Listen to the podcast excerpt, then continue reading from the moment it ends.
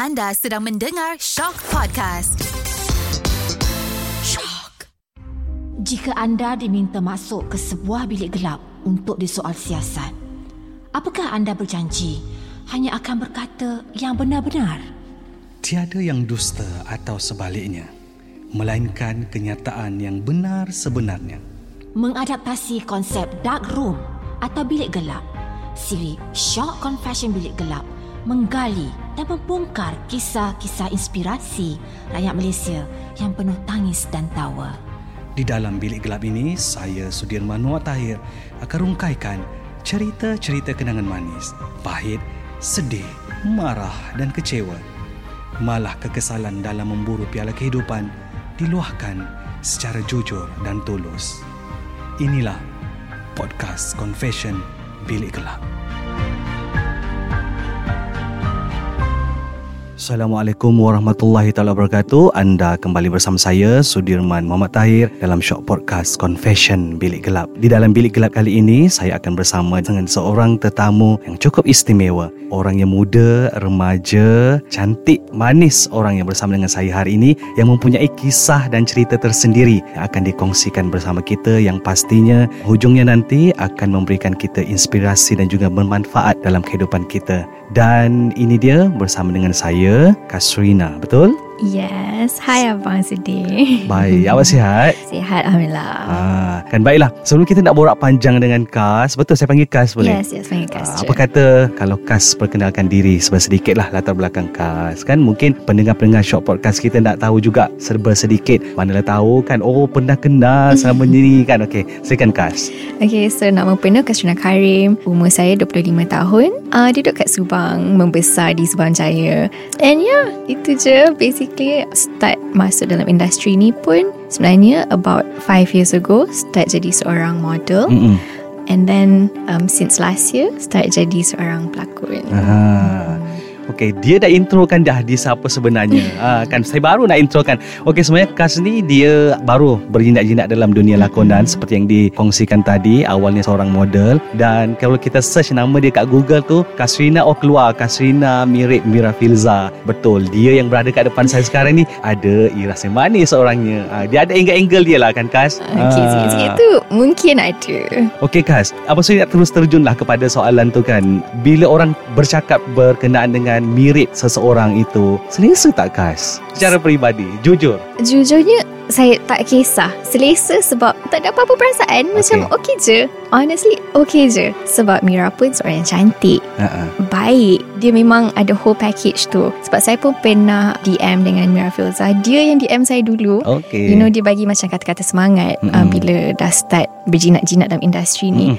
So from there saya boleh nampak yang dia ni memang seorang yang ikhlas, yang baik. And then saya pernah berjumpa dengan orang yang pernah berjumpa dengan dia juga. Pernah pun saya jumpa seorang yang kata dia yang ada satu perkara buruk pun pasal tak dia. Tak ada, langsung. So from there saya tahu dia memang seorang baik. And bila orang kata macam saya mirip macam dia sikit, macam okay, no problem, saya ambil sebagai satu compliment. Tapi bila Qas berdiri depan cermin sendiri, Qas nampak tak cakap kat mana aku iras dia ni? Sejujurnya saya tak nampak. Tapi ada satu kali tu saya ada modelling photoshoot, and makeup artist tu buat makeup. Tapi bila dah habis tu macam okay lah, nampak iras Mira tu. Depends on makeup. So masa tu adalah kan macam oh my god, nampak macam Mira Filzah sikit. Tapi saya okay je, no big deal pun. Okay Qas, mungkin ramai juga nak tahu kan, macam Abang Seri pun nak tahu jugalah lebih mendalam berkenaan dengan Qas ni. Memang asalnya ataupun sebelum ini ada mengambil mana-mana course dalam bidang lakonan, ataupun awak sebelum ni belajar bidang apa dan sampai terjun dalam bidang modelling dan lakonan ni Qas? Okay, so masa saya belajar kat ini dulu, saya belajar English Literature dan Linguistics. So sebenarnya memang tak ada direction untuk masuk ke dalam bidang industri ni. Tapi masa saya belajar tu, saya dapat satu DM dari Alhumaira, which is a tudung brand, untuk saya model untuk diorang. So masa tu saya macam okay, why not buat part time, setengah belajar kan. And from that je saya start modelling sampailah sekarang, masih untuk tudung. And start daripada tahun lepas 2 tahun lepas actually berjinak dalam bidang lakonan sebab ada casting director suruh saya pergi casting just to try out, and from there je lah sampai sekarang. Memang dah sampai sekarang, and then dari sana dapat more job opportunities, and then saya dapat sign dengan management juga, so basically just macam tu lah. So daripada model awak terjun dalam bidang lakonan kan. So bila kali pertama Qasdi tawarkan menjadi seorang pelakon dan awak dah selesaikan pun tugasan itu, apa yang Qas rasa dan sehingga membuatkan Qas macam okey lah aku nak masuk dalam bidang ni lah, jadikan sebagai satu profession orang katakan? So untuk saya, first lakonan yang saya buat tu, pelakon tu, is actually a Chinese movie. So saya seorang perempuan Melayu dan situ, tapi pandai bercakap bahasa Cina. So for my first movie, saya dah buat lakonan yang sebegitu. It's actually very very tough sebab saya tak pandai bercakap Mandarin.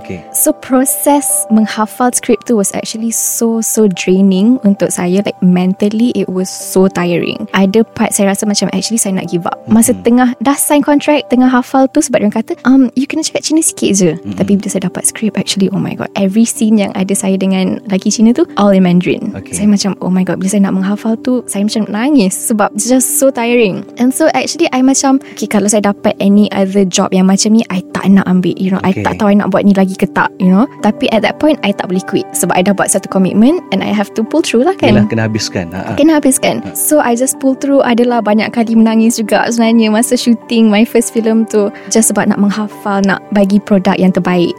And then bila habis rap semua, walaupun I had so much personal issues masa nak menghafal tu, bila I tengah berlakon tu, everything was so natural. It was so nice sebab I punya cast and everyone was so supporting. Apa yang I tak hafal, diorang akan tolong I. So in that sense it was nice. And then bila dah habis and bila kita tengok the final product, I was so proud of myself. Rasa macam I did that, boleh buat. So tak sia-sia awak menangis. Yes, betul. And then rasa macam puas hati lah bila tengok the final product. And bila dah tengok final product tu, rasa macam okay, you know, it was worth it. Walaupun I bersusah payah tu, macam the end product buat you rasa wow, you know? So itu buatkan Qas nak buat lagi dan lagi dan lagi.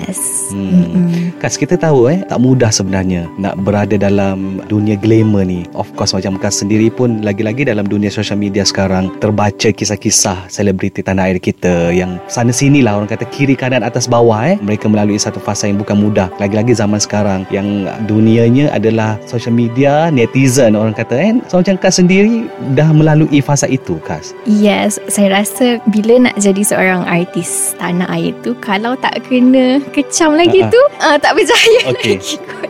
Ya, sebab saya kena kecam pun that one time, bukan sebab satu benda yang saya buat tau, macam explicitly oh saya ada buat salah, tak ada. Diorang kecam saya sebab saya punya looks, penampilan.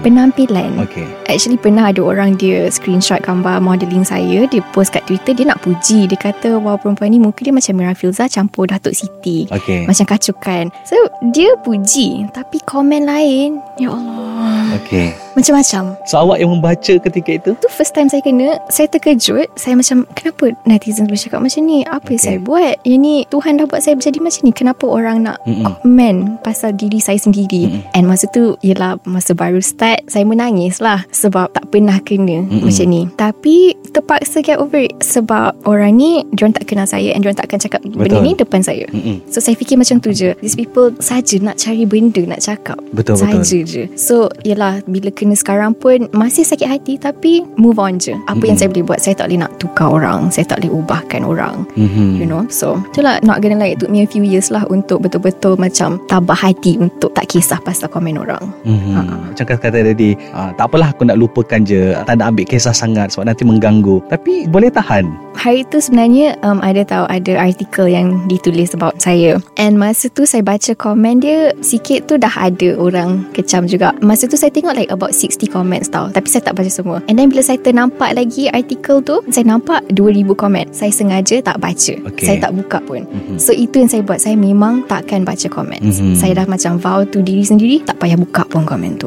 Okey Kas, di dalam bilik gelap ini kan, kalau Kas boleh kongsikan, macam Kas kata tadi, dah masuk dalam industri ni kalau tak kena kecam, belum digelar seorang artis dah oleh netizen. Menyesal tidak Kas? Yelah, awak sebelum ini tak pernah, sebagai orang biasa, sebagai seorang pelajar biasa, tak pernah pun melalui situasi ini. Kalau dapat kecaman pun mungkin setakat kawan-kawan dekat uni kan, tapi ini satu Malaysia. So bila dah masuk dalam industri, rasa macam menyesal pula aku nak jadi artis.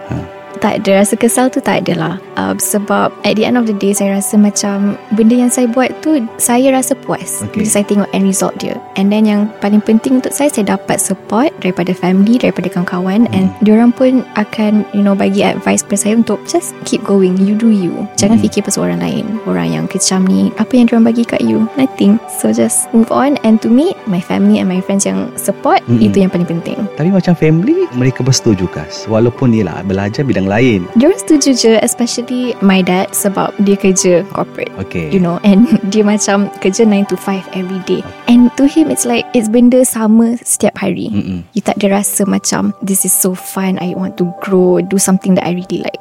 And bila dia tengok saya membuat ni as my career, dia happy for me, sebab dia tahu yang it's fun and saya tak stagnant je all the time, flexible. So itulah, because of that pun saya rasa very, very lucky lah. Apa yang mungkin menjadi titipan nasihat setiap hari daripada seorang abapa ataupun ialah parents, keluarga, sebab diorang tahu kan anak dia nak masuk dalam dunia yang akan menjadi milik masyarakat? Okay, mak saya, dia risau juga tengok first masa saya pernah menangis tu, saya dapat kecaman. Dia risau sebab saya ni very fragile tau, nak kata at first.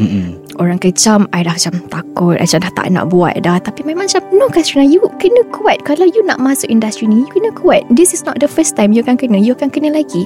Tapi takpelah, what to do, you cannot change people. And are they paying you? They're not. So you buat je, it's okay, you just do you. Tapi my dad pun, dia lagi macam, it's okay, you know, what to do, you cannot change people, tapi you just block them out je lah.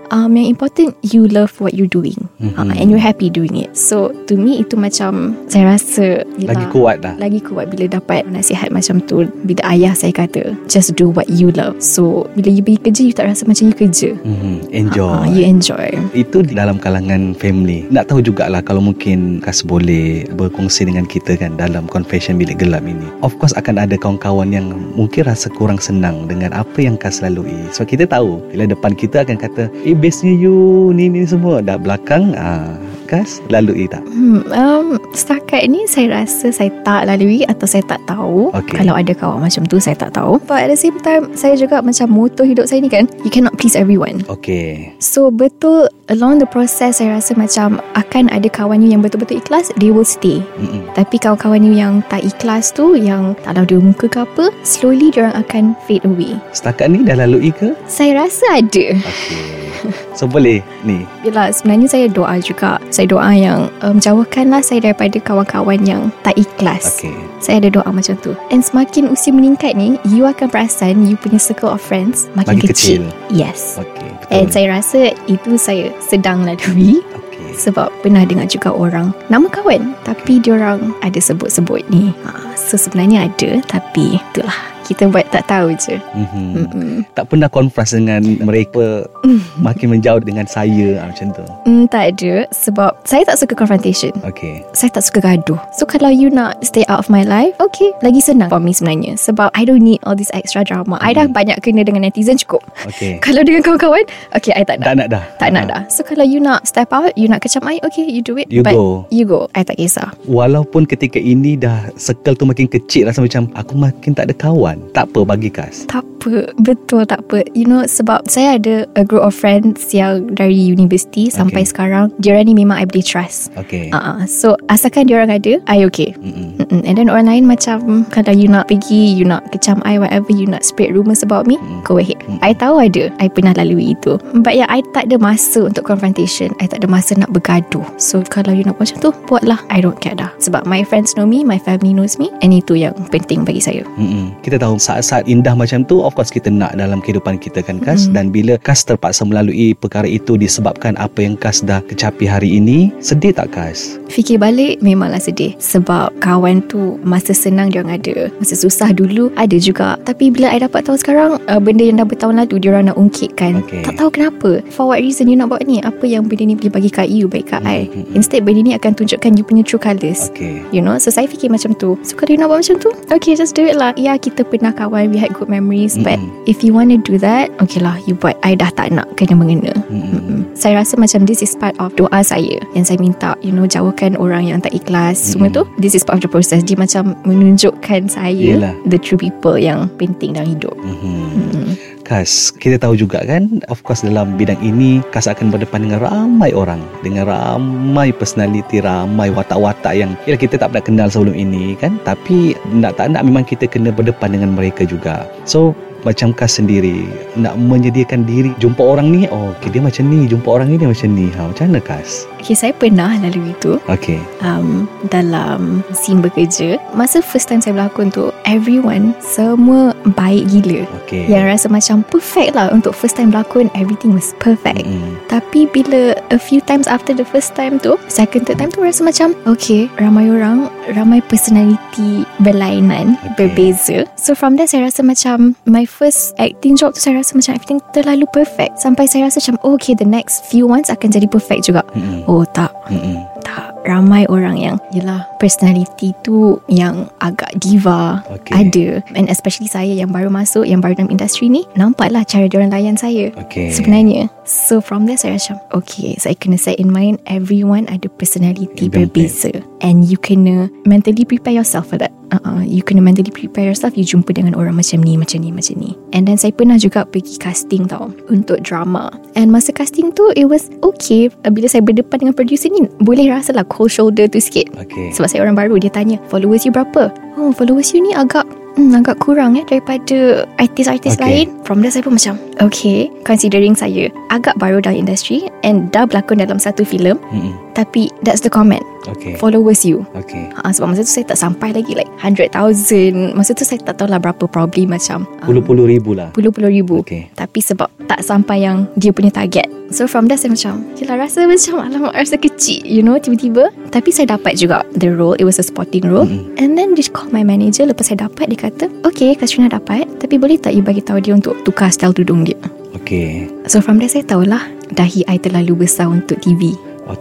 So bila saya dengar statement tu, saya terus menangis. Saya tak rasa sedih, tapi air mata tiba-tiba jatuh tau. Sebab apa Kas? Sebab masa tu saya baru berjinak dalam industri berlakon. So kalau a producer cakap macam tu pasal diri I, producer, saya kena baik-baik dengan producer, saya kena berjumpa lagi ramai producer, orang lain lagi. Yes. So kalau a producer boleh cakap macam tu, saya rasa macam diorang ni lah yang pegang saya punya kerjaya tau.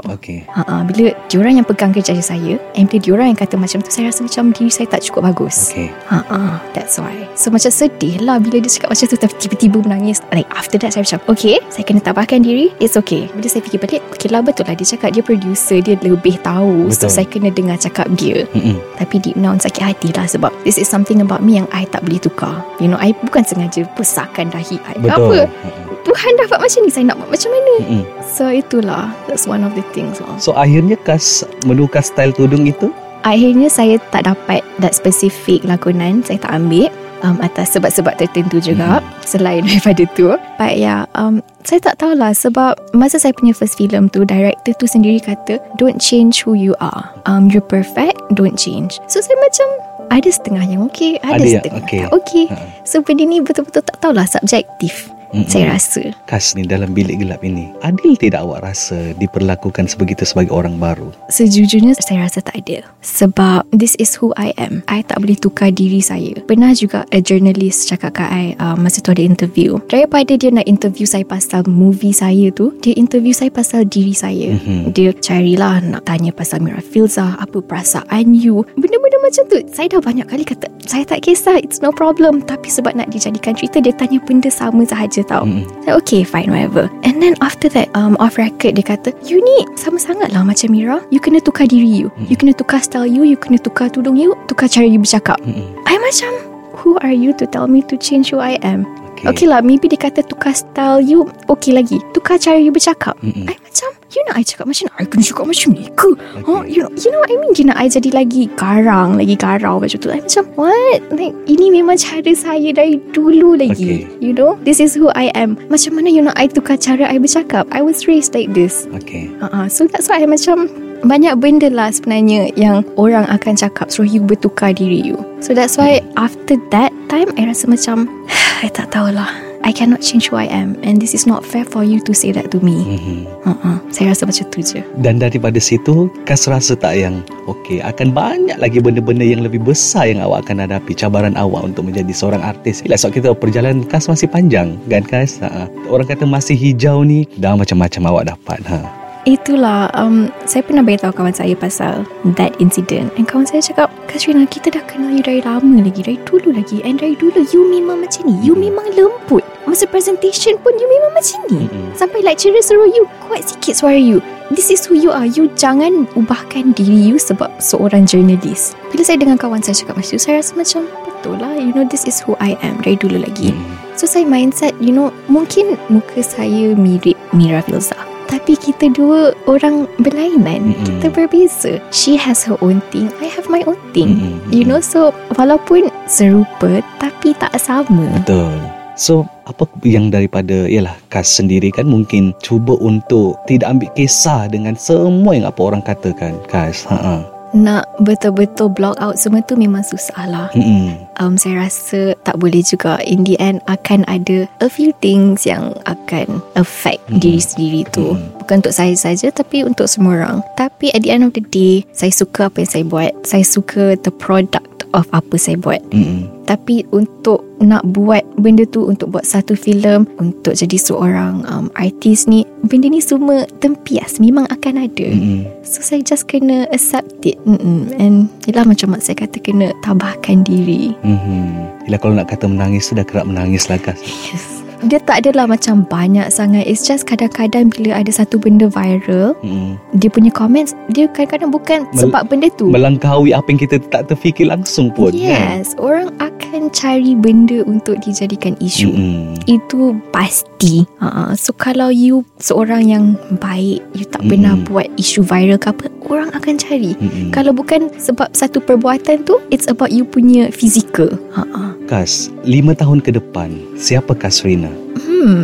Saya rasa Qasrina, apa yang saya nak lah, is still the same Qasrina, just mungkin seorang yang lebih aktif dalam industri, but essentially the same person lah. So ada perancangan untuk mungkin menamatkan jodoh pada usia awal? Yelah, sebab kita tahu dengan personality yang sebegini, of course ramai yang berhatu ni Kas. Ataupun sekarang memang dah ada. Maybe, maybe not. Kita tengoklah dalam beberapa tahun nanti. Mungkin ada, mungkin tak ada. Tapi dia punya susunan tu dah ada lah, orang kata Kas. Yes. Yelah, sebab kita tahu bila dah ada pasangan ni, of course orang nak tahu pula siapa kekasih Kas, bila nak kahwin pula kan. Dan pasangan pula akan rasa macam takutnya dah berkawan dengan seorang yang dikenali pula kan. Betul lah. Kawan tu ada, kawan lama sebenarnya. And then bila saya dah start jadi perhatian orang lepas satu filem dah keluar, dia pun terkejut juga kot dengan limelight ni kan. Tapi saya nak keep saya punya personal life private, sebab yelah kita tak tahu apa akan jadi kan. And especially bila dah di bawah perhatian orang, so lagilah saya tak nak put pressure. Dia dah pernah komplain? Pernah. Tak ada masa. Tak ada masa tu sikit, tapi not the main issue. Apa yang dia selalu komplain? Yelah, dulu tak sama kan. Sekarang lain now kan. Saya rasa yang benda yang dia kena belajar adapt, yang dia sedang menerima is saya berlakon dengan orang lain. As bila kita berlakon, kita banyak berlakon, you know, love story, love interest, romantic. Yang tu yang dia kena accept, kena terima. Dia okey je kadang-kadang, tapi kadang-kadang macam yelah, sepatutnya tu aku. Okay. Tapi untuk saya macam benda tu lawak je sebenarnya. Sebab dia okey je, tapi yelah bila tengok pasangan macam lakon dengan orang lain macam lawak kan sebenarnya. Yelah, of course macam Kas sendiri pun dia kena dah belajar terima kot. Betul Kas? Pernah cakap pasal benda tu. Yelah sebab kalau ada jodohnya bersama, nak tak nak dia kena terima kehidupan baru dia juga kan. Yes. Dia tetap akan jadi perhatian juga. Pernah cakap pasal benda tu. And netizen ni diorang akan mencari tau. So walaupun saya tak post gambar dia ke apa ke, tapi ada yang akan mencari dan akan menjumpa. So pernah dia tiba-tiba satu kali tu dia punya followers request tu banyak. Sebab dia orang biasa je, private, very private life, very low key. And then tiba-tiba banyak gila request masuk, banyak gila. And then dia macam siapa semua orang ni? Nak macam you tak payah accept je.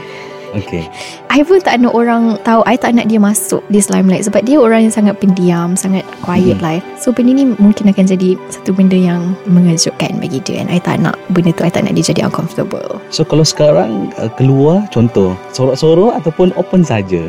Open saja sebab bila saya keluar tu saya tak sembunyikan saya punya tu. Orang nampak-nampak je lah. It's just that on social media je saya tak post sebab saya nak keep my private life private. Itu sekarang. Kalau dulu ada tidak pernah bergambar bersama diletak di social media, dan bila Kas dah jadi artis, okay, tak apalah ya, I buanglah dulu gambar you. Ada. Sebab masa saya dengan dia pun tak terlalu lama dulu. So saya memang tak post pun gambar dia sangat. Saya pun dinasihatkan daripada a few people untuk keep it private. And kalau boleh jangan, sebab orang ni sibuk. And also a few times saya tengok for safety reasons keep it private. Okay, Kas, dalam industri ini apa perkara yang dah Kas belajar? Maksudnya aku kena macam ni. Maksudnya tidak boleh terlalu untuk nak jadi diri sendiri pun akan memberi efek yang tak baik juga pada kita kan. So nak tak nak, okeylah aku kena menjadi orang yang lain di hadapan orang. Yes, of course. Saya rasa ramai artis, bukan semualah, ramai diorang kena in a way hide their true self. Sebab macam saya ada contract. Saya represent a few brands. So my Instagram, my page is a representation of produk-produk, those products, jenama tu. Yes.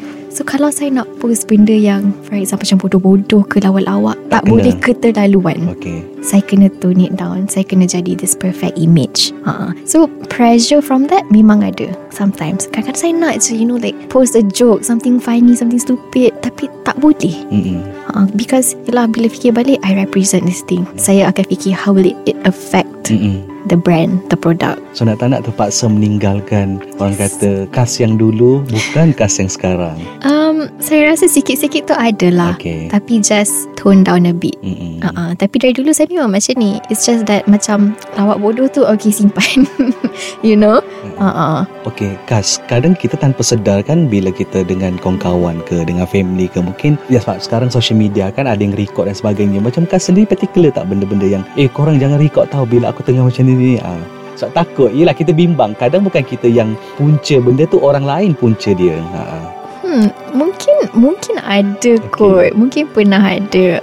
Yelah bila kita macam lepak dan kawan-kawan rapat kita kan, mulalah kita bercerita pasal ni, pasal tu. And then kita punya gelak ketawa besar mana akan terkeluar kan.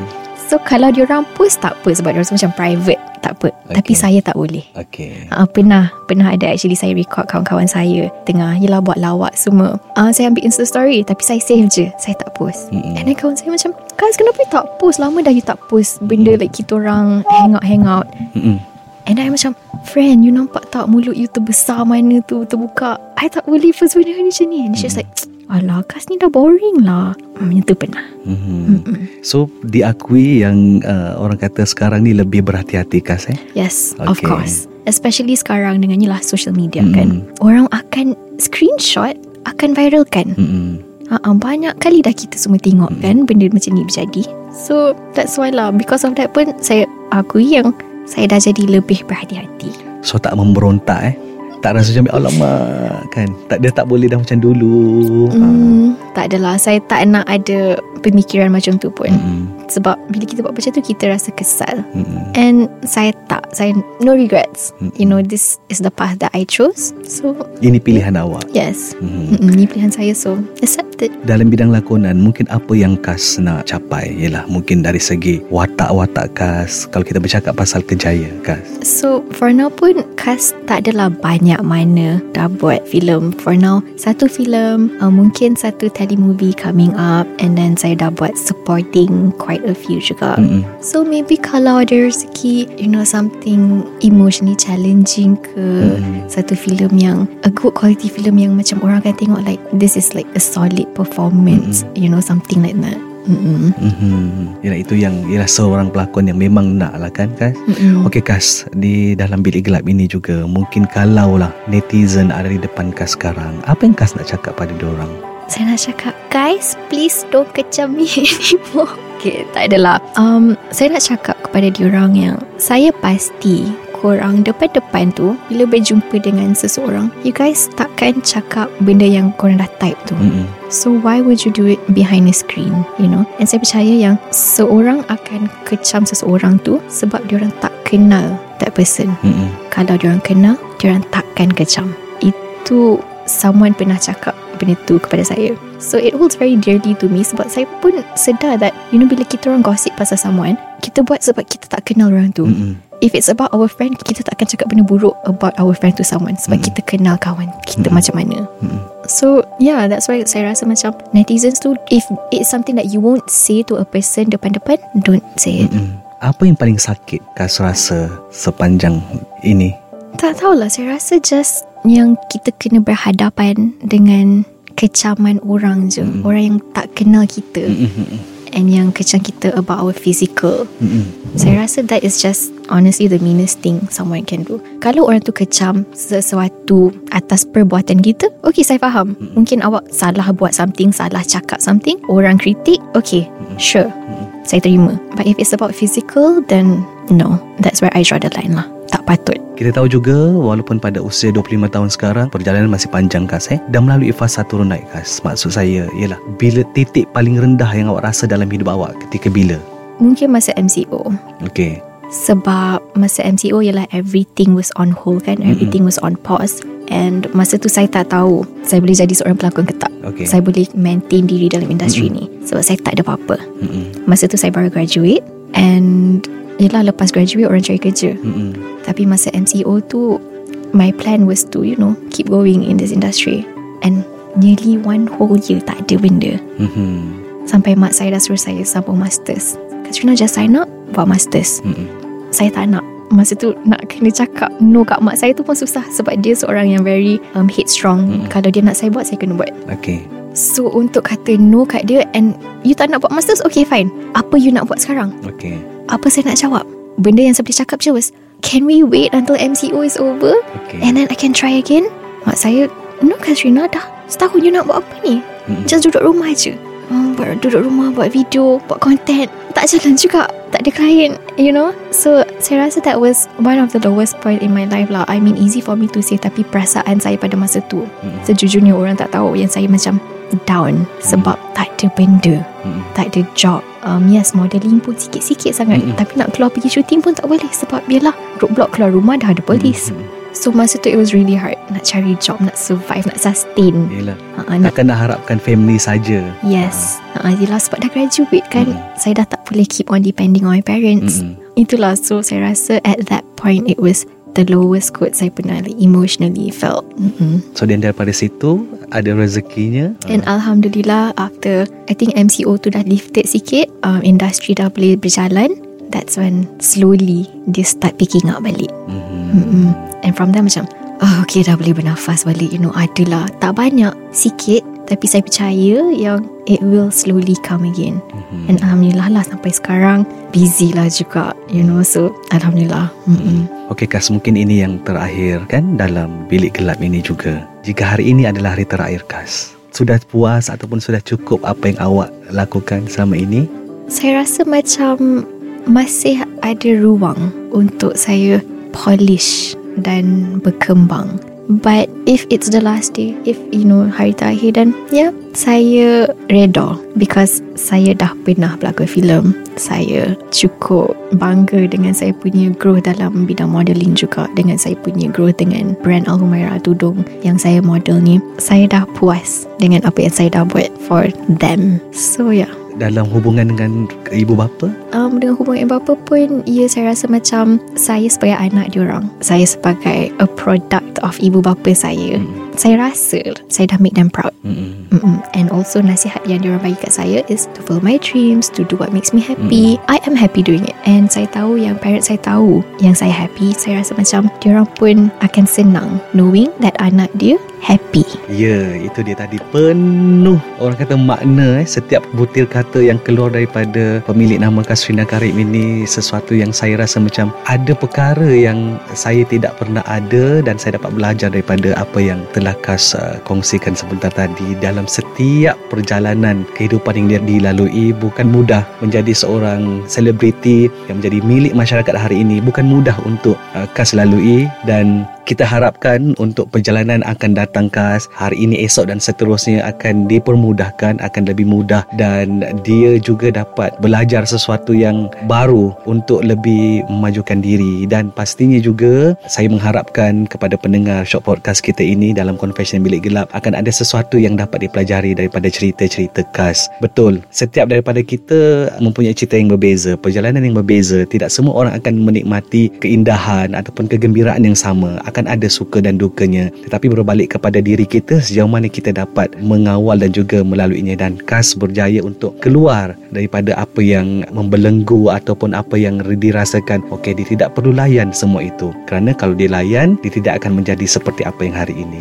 Betul. Dan kita doakan semoga Qas akan terus sukses dalam kejayaannya. Dan kepada pendengar Shock Podcast, bolehlah follow Qas, boleh kongsikan Qas awak punya Instagram. Ya, saya punya Instagram ialah Qas QASSS. So boleh follow dia, jangan kecam dia. Kita bagi sokongan. Kita, orang kata, bantu, dan juga semoga perjalanan Qas untuk mencapai apa yang diingini, pilihannya itu adalah tepat. Semoga dia akan menjadi seorang yang lebih berjaya juga, insya-Allah. Amin. InsyaAllah, amin. Dan daripada saya, Sudirman Muhammad Tahir, kita berjumpa lagi dalam Confession Bilik Gelap.